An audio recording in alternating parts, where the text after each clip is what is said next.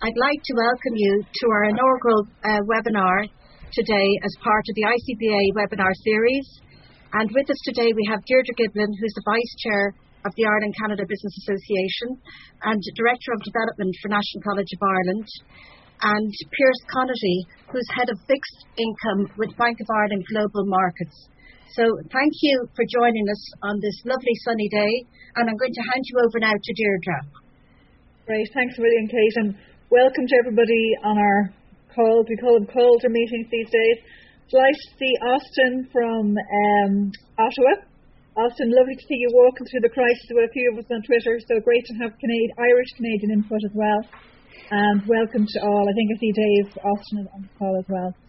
So we're delighted to have Pearse with us today. I think we're all very concerned about how the with the economic impact of COVID, I think we've spent the last while getting used to the dreaded working from home, mm. the Zoom and MS Teams calls, and all that go with it. Now we can look out to see what is happening out there in the wider world. So, nothing better than to have one of our Bank of Ireland colleagues to explain to us with the view that he and his organisation have as to what's actually happening out there. So Pearse leads um, a team of eight traders. He's focused on interest rates and credit markets, and the Canadian rates market is part of what he and his team does. Pearse has been, uh, I think, 15 years in this space and has a master's in economics from Trinity. So we're delighted to have Pearse with us today. So Pearse, I'll hand over to you. I know you're going to go through a presentation with us, and also then uh, Kate, I think, has taken questions online through the chat mechanism on Zoom. I'm much more MS Teams. I'm a little bit of a Zoom novice. So Kate's looking after that end of things for us. So as the questions come through, I'll keep an eye on them, and there may be similar ones that I can group together to push to Pearse towards the end. Thanks a million. Over to you, Pearse. Thanks, Deirdre. Good afternoon, everyone, and thank you all for taking the time to join today. It's a testing time in many ways. Our economies, liberties, and health systems all facing great disruption um, uncertainty abounds, and I can, you know, empathise with the, the challenges uh, your businesses and organisations are dealing with.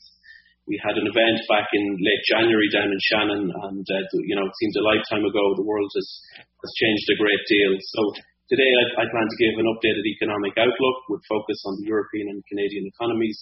Uh, many aspects of, of COVID-19 are universal, so the effects, the fallout, the responses we've seen, and, and the potential path forward uh, are all quite common. So uh, Deirdre has, has given me a very a very generous uh, introduction there, so I won't uh, I won't linger, linger on that. And um, just to say a little bit about Bank of Ireland, some of the things we do. We manage customer flows in foreign exchange and, and interest rates. Uh, we hedge the bank itself, and we leverage that flow by taking risk in markets where we see opportunities. So we, we tend to have a bit of skin in the game, um, and we believe that that gives us um, an insight beyond commentary and hopefully is of value to both customers and uh, at events, and uh, for me, certainly an inaugural web webinar like today. Um, we look at the, the big drivers like central bank policies, um, high frequency economic data, and geopolitics. Uh, so when when I was kindly asked back to present only a few months after the event in January, I took a uh, an admittedly slightly nervous look at my um, at my notes from uh, from earlier on in the year, and uh, thankfully coronavirus did get a few mentions there, so I wasn't uh, wasn't completely blindsided by it. Clearly, it now dominates to a degree that no one no one could have predicted whatsoever.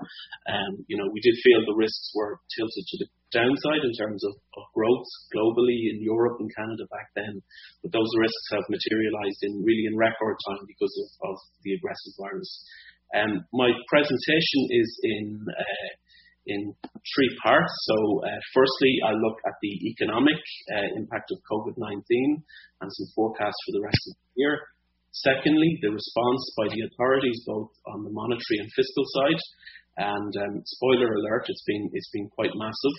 And um, then finally, just how we're thinking about the future. So if we, I suppose, just to give a bit of context, if we if we think back to the start of the year, we came into 2020 describing global growth as being okay, not spectacular. Growth in Canada and the US um, were what I would have described as late cycle. So, you know, post the, the great financial crisis in 08, 09, and GDP had been expanding since, and a, an expansion in growth of kind of, you know, 10 to 12 years is quite rare in a, in a historical context. So something generally comes along and upsets the apple cart before that period of time has passed. So, um, in some ways, uh, you know, something was always going to derail things. Um, there was quite a lot of optimism uh, coming into the year as, as the US and China uh, seem to be making a resolution on the trade wars and tariffs that had been a big overhang in the second part of 2019. So the Canadian economy was weakening a little bit. Um, there were teacher strikes and other temporary factors um, kind of pulling it down. Um, back at home here in, in Ireland and Europe, um, European growth was expected to be about just over 1%, which is below trend. And uh, we were hoping for some fiscal stimulus and government spending uh, to help increase that growth. Um, clearly, COVID-19 has, has kind of, you know, blown all these projections out of the water. It's, it's the biggest pandemic to hit in a century, a very unforeseen black swan event. Um, and it also, given it emanated in, in China, which is where you know so many global supply chains source um, source labor and goods, kind of has, has complicated matters as well. Um, if I if I move on to the next slide here, this slide is attempting just to put a bit of context around the growth hit that we're getting from, from COVID-19. Um, so to, to, to, go back to the previous crisis, the, the, the Lehman Brothers, the 08-09 crisis, global GDP fell by 0.1% in 2009. So one tenth of 1%. Um, China and emerging economies were relatively unaffected. The IMF have come out recently and they forecast a 3% hit for 2020. So it's a, a, a magnitude of 30 times worse um, than what we saw in 09 when, you know, for, for many people it felt like there was, you know, serious threats. It's the worst growth outcome since World War II. Um, if you look at the purple lines on the, on the bottom graph, you can see that on the right hand side back in 09, China and India continued to grow quite strongly whereas the nature of a, of a public health pandemic means they've been they've been pulled in this time as well, and they're they're probably just going to barely grow in uh, in 2020. Um, what what we can to uh, you know be optimistic. I mean, nature of, of lockdowns etc. is that if if uh, as we all hope they come to an end, the sharp decline we're seeing we should see quite a strong rebound in, in, in late 2020 and 2021. So the IMF, for example, is um, expecting uh, Canada to grow by about 4.2% in 2021. So the debate you see a lot in the press and you know, from economists is whether we get, you know, a V-shaped recovery where it's a big plunge down but a big a big rebound, whether it's U-shaped so it takes a bit longer, uh, or you know if you're very pessimistic it's kind of L-shaped it goes down and doesn't really go back up. Or um, some people are kind of talking about a, a Nike swoosh type thing where you get a sharp sharp fall and then it uh, it um, it kind of it rises back up. And of course, these hand gestures are much harder to do on Zoom than on a stage in front of people. But uh, hopefully, hopefully you're all getting the picture.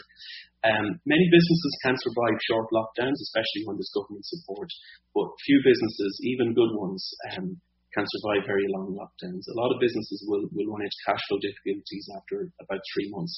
So um, a liquidity crisis becomes a solvency crisis, and that's just something we'll, we'll kind of come back to later. Um, just to move on to the to the next slide here, um, you know, unfortunately, um, mass layoffs are, are, are with us. So this just shows uh, projections for Canadian GDP and Canadian unemployment. Um, if we look at the unemployment chart, um, we actually get fresh data from Canada tomorrow on, on, on employment, um, and the projections are that we're going to see 5 million job losses across March and April. The unemployment rate going up to about 18% from 5.5%. Oil sector, which is important for Canada, uh, has been hard hit as well.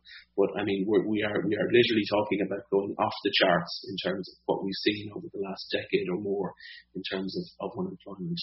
Uh, in Ireland, uh, the unemployment rate is expected to average about 13.5% over 2020 um, and, and could spike up as far as 20% in this quarter. Um, you know what what I think what's important to say is is whereas people in the uh, in the financial sector and economists like myself can you know try and make projections and say what we think it is. It's important, I suppose, to bear in mind this is a public health issue, and ultimately the recovery is very dependent on uh, treatment, prevention, vaccines, uh, and, and, all the stuff that uh, we're, we're, reading about and our politicians are trying to organise. So that is the, that that is what will drive it.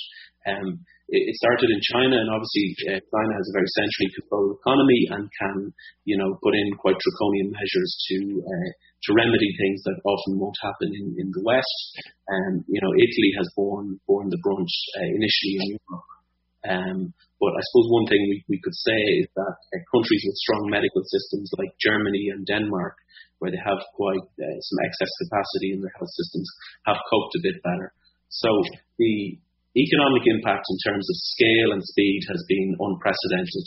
Um, the better news is that the response by monetary and uh, fiscal institutions has has been unparalleled. So moving on here to look at the uh, the monetary policy response.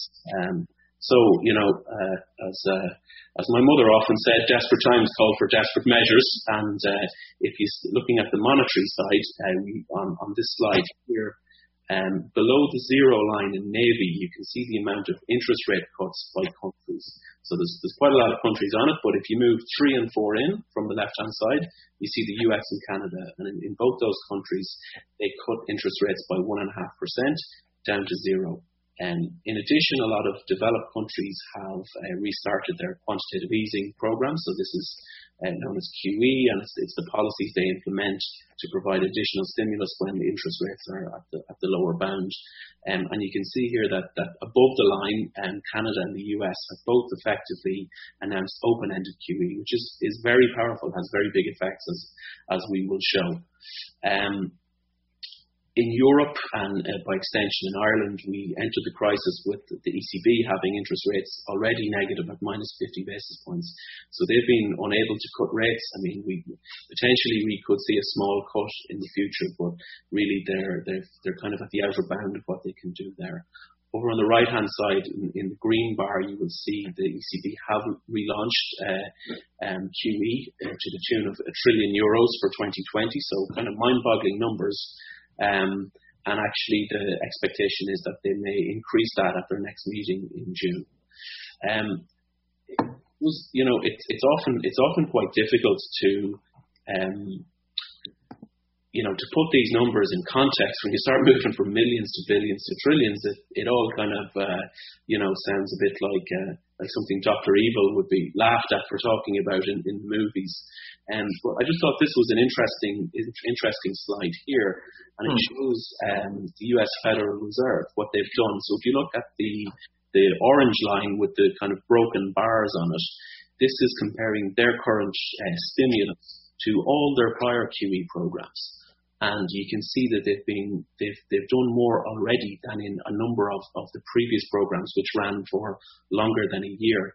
So they, they bought one they injected a trillion dollars into the market in four weeks. I mean that's you know that type of action would have been unthinkable even even a, you know at Christmas time. No one would have no one would have predicted that. So it's uh, you know big problem, big response on the monetary side. On the fiscal side, I think in some ways it's it's more interesting, and maybe it says uh, quite a bit about you know North America versus Europe and, and how we approach problems. Um, but the message is is similar in that um, governments have thrown money at the problem, and, which is, is the right thing to do where they can.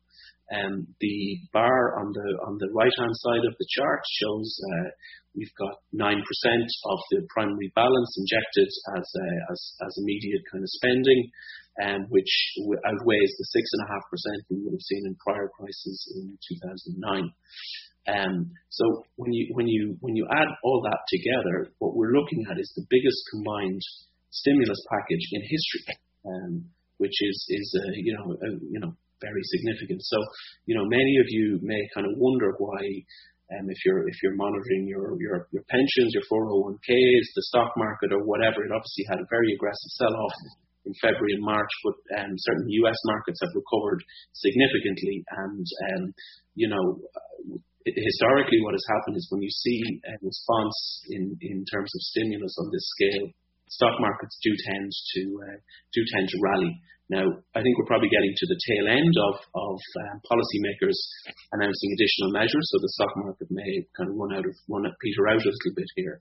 But I suppose if there's one thing maybe to um, take away from today, it's that the one of the big lessons of, of the previous uh, crisis is that governments which provide adequate stimuluses to their economy have healed much faster than those that haven't. Uh, so it is actually very important um, to for the for the for the, the, public sector, the government to come in and spend when the private sector is, I mean, in this case, literally locked down in their homes and unable to uh, unable to kind of spend money.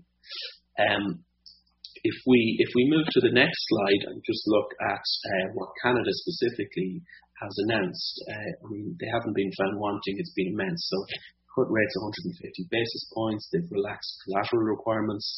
Uh, they've launched QE both in government bonds, mortgage bonds, and in provincial bonds. So the Bank of Canada has acted quickly and aggressively. And we see on the right-hand side, on the fiscal side, the Canadian government has been equally, um, you know, large and fast in how they've responded. Um, and if, if I think uh, I quite like the next slide, uh, if uh, if I can just flick on there, um, this compares the, the relative magnitude of the response in, in the in the U.S. and Canada, and you can see that for the size of the Canadian economy, they've actually they've actually had a bigger response. Um, and uh, this this gives me a lot of comfort and a high degree of confidence if if you know if I'm Canadian or exposed to the Canadian economy and market, and that they can Canada can emerge well from this crisis. So it entered it entered the crisis with space and it's using it and it's, it's using it, it, it, well. In Europe, um, the response has been much more fractured on the fiscal side. Uh, a big problem for Europe for many years has been the divergence of growth uh, within within the eurozone.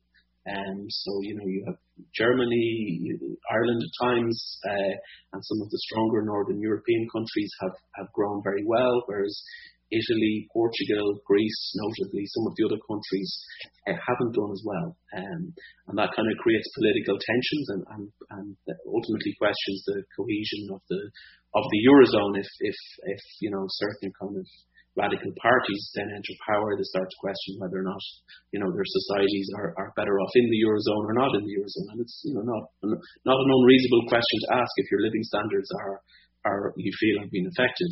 Um, and of course, the, the, the kicker here is that, you know, unfortunately for Italy, which is one of the countries that is on the weak side, and um, they've been the epicenter in, in Europe in terms of coronavirus. They've been very hard hit. Um, so thinking about the, the policy response in Europe, uh, Germany has um, responded much quicker, and it's it's it's uh, it's done about 11% of GDP. So it, it compares quite favourably with Canada and the US. France, Italy, Spain, Ireland, they're all around 2% of GDP.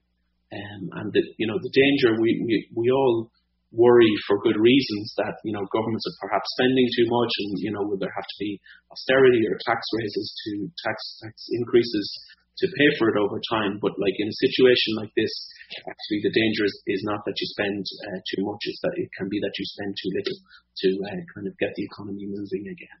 So that's, that's, a, that's a concern. Um, I wanted, I mean, oil has been extremely topical recently, so I, I wanted to just chat briefly about oil. It's, it's not something we we trade, but uh, it is an important uh, part of financial markets. Um, uh, it's been in the press quite a bit, um, and oil is about 10% of the of the Canadian uh, Canadian GDP is driven by the oil sector. Um, so uh, West Texas Intermediate, which is the uh, U.S. Um, oil uh, kind of standardized uh, oil contract, uh, traded negative to the tune of forty dollars a few weeks ago, and got a lot of press um, I mean, it's, it's kind of very hard to conceptually get uh, a world where oil is someone will pay you to take a, a, a can of or a, a barrel of oil off them when, when wars have been fought uh, over oil in the not too distant past. Um, and I suppose this, this reflects a couple of things. It reflects the very big macroeconomic shock and lack of demand for oil and other other basic commodities and metals that a growth slowdown uh, would typically get. And there's also some kind of technical factors around how oil is stored um, in uh, Cushing in Oklahoma, I'll be quite honest, I didn't know an awful lot about the storage piece until a couple of weeks ago. I've read up on it. It's kind of interesting. Whereas in Europe, we, we, we store a lot of the Brent uh, crude oil offshore. In the US, it's, it's all stored in um, inland in Cushing in Oklahoma. And effectively, there was no room at the inn. There were, it, it was all full. So that you know, they literally couldn't, couldn't take any more oil. Um, there's been direct impact on Canada. About 120,000 jobs have been lost in Alberta. Obviously, the, the tar sands are there. Oil and, and commodities are a big part of the economy. And we saw the Canadian government do a 2.4 billion package to support that sector. Um, I think it's it's quite possible that we see more volatility in the oil market. There's a whole, you know, I think there's probably some political games going on between Saudi Arabia, the US, and Russia um, as well in the background. Um, so like, if I if I kind of move to the future then, and, and what do we think? Um, you know, it's uh, we've all been at presentations where the presenter talked about the you know heightened uncertainty and how hard it is to predict the future. And so, uh, you know, uh, spare a thought for me. I'm, I'm not even sure my two-year-old won't come barging into the room before we're done. Um, but uh, we'll have to live with that. Um, what what I can say is that you know, as people adjust to the lockdown, there's probably certain kind of big, you could call them mega trends that, that you know, if, if you're not discussing them in your organization or, or thinking about them, it, it might be worth, worth just, you know, putting your heads together on. Um, there's a few things that, that probably have changed. Uh, you know, I think one is that governments are going to be a lot bigger. They're spending a lot and they will take stakes in, in many industries uh, to try and help them out. It's not just banks as it was last time out.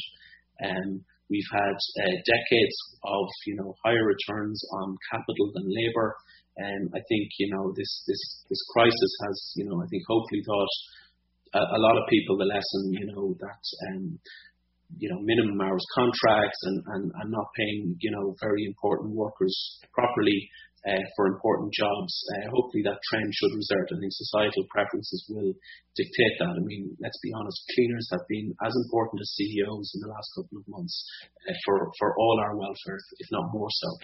Um, China is, from, from what we can gather, coming out of this badly. It's handled it badly. Um, there's a lot of, um, you know, there's a lot of, I suppose, speculation about how coronavirus started. Could it have been stopped? Could it have been managed better? Um, so I think you know deglobalization. A lot of goods and and, and uh, you know technologies and stuff are sourced there and sold overseas. And I think people will want certain things, be it PPE, be it ventilators, be it other things, um, built at home or closer to home uh, around the world, um, even if it costs a bit more. So that this kind of you know 30 to 40 year trend of globalization, um, I think is hitting a very big speed bump, if not if not going into reverse. Um, just looking at the at the, the tone in the US, I think China bashing will continue into the into the US election. Um, you know, I think Trump is is had previously been lauding the economy. That's obviously now under pressure, so it's, it's one of the few cards he can play. Um, ways of working, I think, uh, you know, are not going to revert to what they were a few months ago. So that's, something else to consider. And um, the other thing is, I mean, the, the, the policy response is absolutely massive. Um, but what we can say is that um, the um, there could be side effects. So, like, I think inflation will stay very low. It's been low for a number of years, but I think the tail risk of very high inflation has gone up because so much money has been has been has been thrown at the problem that you know historically um, that that has tended to create inflation. Um, so just I mean just a, a, another chart just showing the amount of liquidity that has been pumped into the system, and again it's just you know really really really huge. Um, in terms of the economy, we think that the recession will be steep in, in 2020. If things go well on the medical side, we can start to come out in Q3, Q4. Um, I think V-shaped recovery is is I struggle with that. I, I think you have to be quite optimistic. I think it's going to be difficult. I think a U-shape is more likely. Uh, it would be a good outcome. I'm more optimistic on, on the US and Canada than the Eurozone um, for the for the reasons I've mentioned earlier around kind of uh, scale and of response and speed of response and, and, and the cohesion. Um, interest rates are going to be very low um, for quite a long time, um, and central banks will have to try and, and, keep them low so that all the all the debt can be be refinanced. Um, in Canada, there was a, a new central bank governor announced last week, uh, Tiff Macklem, who cut, cut his teeth in the 2008 crisis, and um, his first utterances uh, suggested that he, he, if he needs to do more unconventional measures, he will. So um, that's, uh, that's that's the situation there. If I move on to the sorry, the, just the, uh, the yeah, sorry, the slide I'm on really, it's um, just to, to, to speak a, a little bit about you know the difference between liquidity and solvency. Um, so you know we've clearly had a, a huge shock. Central banks are pushing in a huge amount of liquidity, which is you know certainly supporting asset prices right now and supporting businesses and they're making a number of facilities available to businesses to, you know, make sure they have the kind of funding and working capital that they need over the, over the next period of time. If the lockdowns continue for too long, or we are in a series of rolling lockdowns, or the second any of those kind of downside risks um, come to materialise, then the the liquidity um, injection will no longer mask what will become a solvency crisis as, as, as, as firms are unable to sell products and get, get cash flow in the door. Um, so I think there's quite a big divergence between, you know, Wall Street and the real economy, if you want to, if you want to put it like that. So, you know, that's a that's a source of concern, and I think um, equity markets are, are a little optimistic here. Um, the final slide is um, just to go back to one we we would have, we've spoken about this maybe of interest to kind of people importing and exporting uh, between Ireland and Canada. It's the Euro Canada uh, foreign exchange rate. Um, so I had flagged uh, back in, in January when at the event that uh, around the mid 140s was quite a good level for Irish exporters exporting to Canada to maybe try and take some of that risk out of their business or, or lock in a rate. Um, I think that's, that, that has worked uh, quite well, and I think if we get up towards you know, anywhere near 160, maybe it's it's uh, prudent to uh, consider taking that hedge off. Um, so, like I, have gone on for a while now. So to sum up, um, you know, I think COVID-19 has has changed everything. It's a huge shock, and it's a huge response. I think probably. Uh, uh, sorry to disappoint, but I'm not optimistic enough to believe in the V shape. I think it's more a U shape recovery, um, and hopefully we get there. I think higher debt levels are with us. Uh, we're going to see inventive policies from central banks, uh, and we're going to see low rates uh, for some time to come. Um, and if we start to see rates rising in markets, that's probably not a great sign. Um, in the near term, at least, it may it, it, it, it will happen at some point, and um, hopefully for good reasons. But just beware of the of the side effects of of, of throwing so much at a problem. It's never been done in this scale before. Um, I think just thinking very locally, obviously post the, the last crisis, um, there were austerity measures introduced pretty quickly to try and get the, the the budgets back in balance. I think probably lessons have been learned and that will be slower to be introduced uh, this time. Um, and to, to, finish on an optimistic note, you know, for, for all the reasons I've gone through, I think Canada actually is, is one of the countries that, you know, has, has benefited from very prudent um, uh, economic management down the years. Um, and it, it, you know, had space to react going into this crisis. It has done so, I think, in a, in a very um, commensurate and sensible way. And I think um, it's one of the countries I'd be more optimistic about um, coming out to the side. So um, I'm, I'm, that's all, all I wanted to say really, and I'm very happy to take uh, questions. Great, thanks a million, Pearse. Um, you gave us a good balance, a little bit of light, hopefully, at the end of the tunnel, and then we're in we're in a U. Um, what I'm taking away from it is Canada is is Canada a much better place than us purely because of the European situation? You say Europe is fragmented and a little bit fractured in the response. You and I talked yesterday about something that's got to do with the history of Europe as well as the composition of Europe. Um, it's great for our Canadian colleagues and for trade with Canada to think, wow, Canada's doing a great job. I'm a little concerned about Ireland. Yeah, I mean, I suppose um, yeah, I mean, as as we chatted yesterday, uh, Deirdre, I suppose just to, uh, to to share the nature of that, it's it's it's it's. I mean, it's kind of interesting in a historical context, but uh, the, the North America tends to be um, scarred by the 19 the late 1920s and 30s, the Great Depression, and um, generally the response is uh, we will never let that happen again. So therefore, uh, whatever we need to do, we'll do it, and we'll do it in size, and, and we're kind of seeing that in the response now.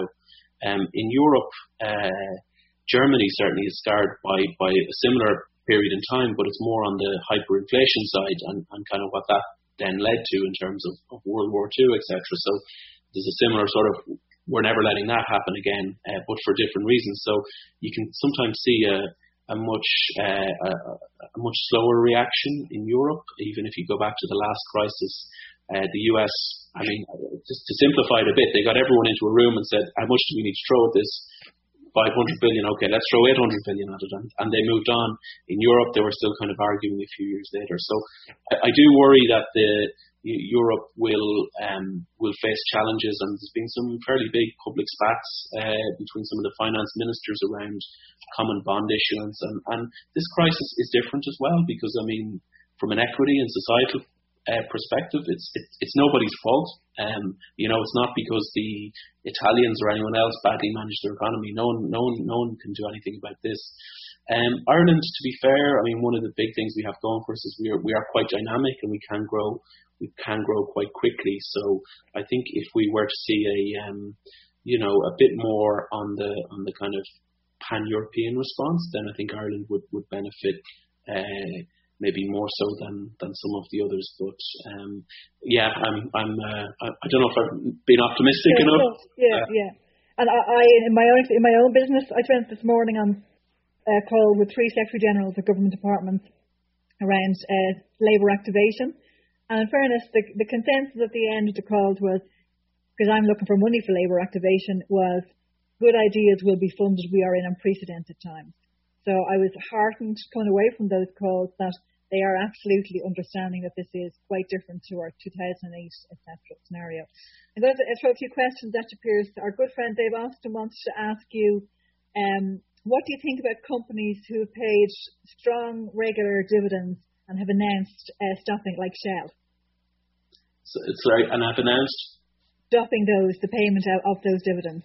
Yeah, um, there's definitely a pressure on companies from um, uh, from regulators to uh, cease dividends so that they can, um, you know, redirect. I suppose dividends are, are often seen as and, and executive pay, for example, are often seen as benefiting those at the at the at the top of the at the top of the tree.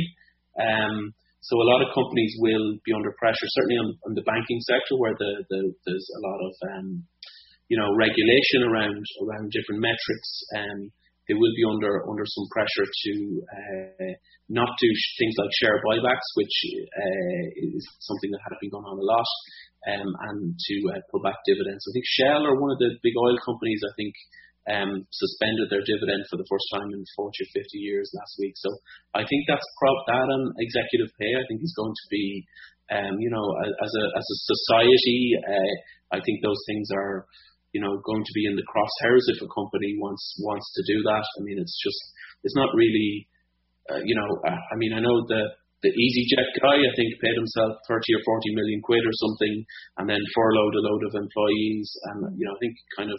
No, it's not palatable. Society isn't going to really accept that, and those those actors will will come under pressure. Yeah. Thank you. And Austin Ottawa is asking a question around CETA. So a lot of um, ground was made since CETA was even provisionally ratified. And as the markets contract, do you envisage the gains being made under CETA can be recovered quickly? That's a good question.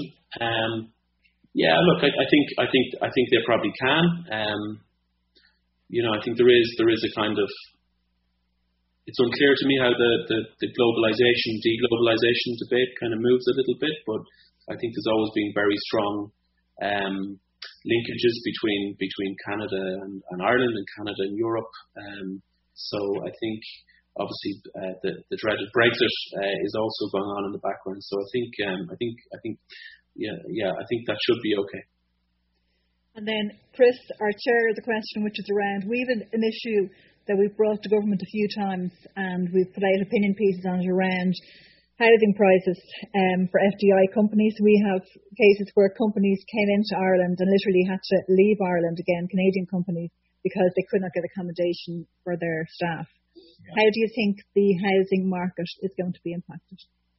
Yeah, it's a, it's a good question. Um, I mean, not not not to get on a hobby horse, but you know, I think in Ireland we have a we have a slightly unhealthy obsession with house prices, and I think the reality is that um, high house prices aren't really good for anybody. Um, so I think what, I suppose what encourages me a little bit is the, um, the the last election here. I think housing housing was I mean, it took. I, I figured it would be a big issue. It was bigger than I was taken aback at, at the at the severity of it, both in terms of prices and also the rental market. So I think um, I know we, we seem to be quite close to getting a new government formed here, and I think whatever government is formed, um, I think they will know that they would be obliterated at the next election unless they address um, housing shortage and rents and uh, the general kind of unaffordability of housing. Um, as uh, as someone, um, you know, I suppose Fianna Fáil obviously are, are quite uh, have been were in were in were in power in the 2000s when the economy went badly off the rails here. Um, but as, as uh, I just recall someone saying to me a few months ago, you know, say what you want about Fianna Fáil, but they know how to work with builders. Um, so uh, you know, I, I think it will be. Obviously, coronavirus is, is a huge, is the number one issue for um, the, the government of the day. But I think once that, um, and hopefully that, that, that passes into a more normal state, I think housing is back on, on the on the top of the agenda. And I mean, woe betide anyone who goes in front of the electorate not having addressed it next time. So I, I would be confident that some things can be done and, and will be done. And my, I think I have a closing question for you, Pearse, um, which is, is about government, as you mentioned there. So as we head into, hopefully, by hopefully by the end of this month, I would hope that we have, uh, or early next month, that we have a government in place. And as we see a pattern across the world for coalition type governments, from a, an economist perspective, what would the view be of Ireland going through our COVID recovery period with the formation that looks to be on the table at the moment? Um, I mean, I think it's okay. Uh, I think if, if, if I put on an external lens and, and look at look at um, Ireland in terms of a, a, fundamentally strong economy, albeit one that's quite open, so therefore it, it does get buffeted around when things are bad.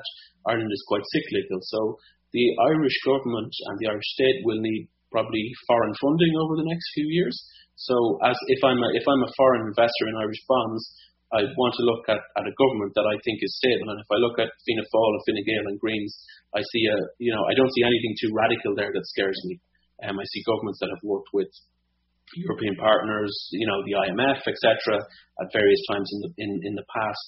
Um, are are I think the Irish are generally seen as, as being quite pragmatic. So um, I think that type of government, um, you know, we see it a lot in, in Scandinavia, in, in Germany now as well. Um, I think, uh, you know, obviously we've our own kind of historical reasons why it's, it's unusual perhaps to see the two main protagonists um, eyeing each other up. But, um, you know, I think, you know, time time moves on and, and uh, I think it's probably it's it's probably uh, a, a good coalition um, for anyone who's sending capital into the country. It should be business friendly.